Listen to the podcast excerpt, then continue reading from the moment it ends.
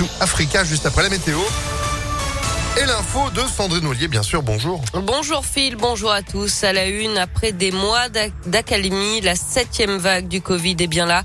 Un taux d'incidence à 959 cas pour 100 000 habitants dans le Rhône. Un nombre de cas qui progresse de 60% en une semaine en France, plus 14% pour les hospitalisations et les admissions en soins critiques.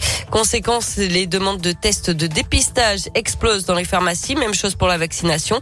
Les plus de 60 ans sont éligibles à la deuxième dose de rappel, mais un quart seulement l'a déjà faite.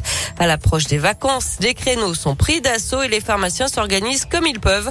Euh, Kevin Falipon est le vice-président de l'URPS pharmacien Auvergne-Rhône-Alpes c'est quand même un défi assez important de pouvoir accueillir un maximum de patients, notamment les plus sensibles, pour pouvoir les vacciner. On aurait bien entendu préféré que cet afflux, entre guillemets, s'étale un peu plus parce que les recommandations datent déjà d'il y a plusieurs mois. Il y a en effet chez un certain nombre de grands-parents qui ont plus de 60 ans qui euh, se rendent compte qu'ils vont avoir leurs petits-enfants et qui souhaitent être protégés correctement pour passer l'été.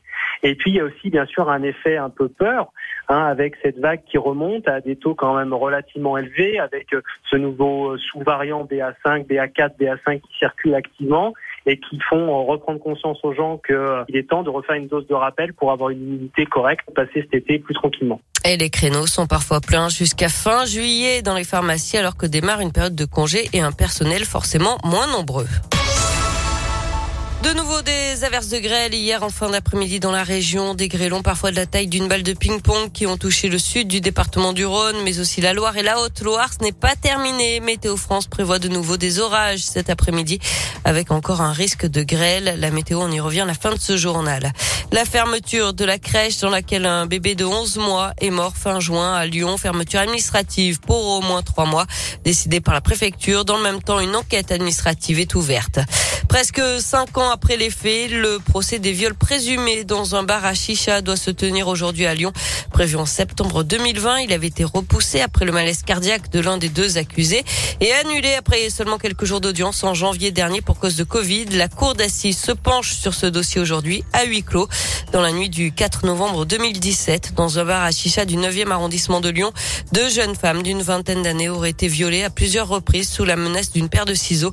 Elles avaient été séquestrées pendant plus de 10 heures l'établissement.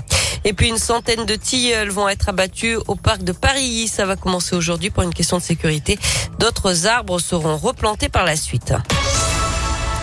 La culture s'invite au centre commercial de La Pardieu. Vous avez peut-être croisé ces sculptures monumentales dans la place centrale du centre commercial ou vu les fresques colorées qui habillent les colonnes, les colonnes et les escalators.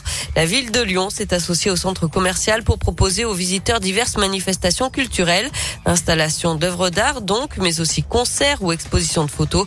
David Pochkoller, issu de l'École nationale des beaux-arts de Lyon, est le premier artiste à exposer son travail au sein du centre commercial c'est quand même un défi pas du tout. Nous l'écouterons tout à l'heure. Bah alors, on s'est trompé de Mais bouton. oui, exactement. Bah alors, bon, pas grave. Allez, on passe euh, au sport hein, avec euh, la fin des vacances non, pour les joueurs de l'OL. C'est la fin de saison, je crois. c'est ça.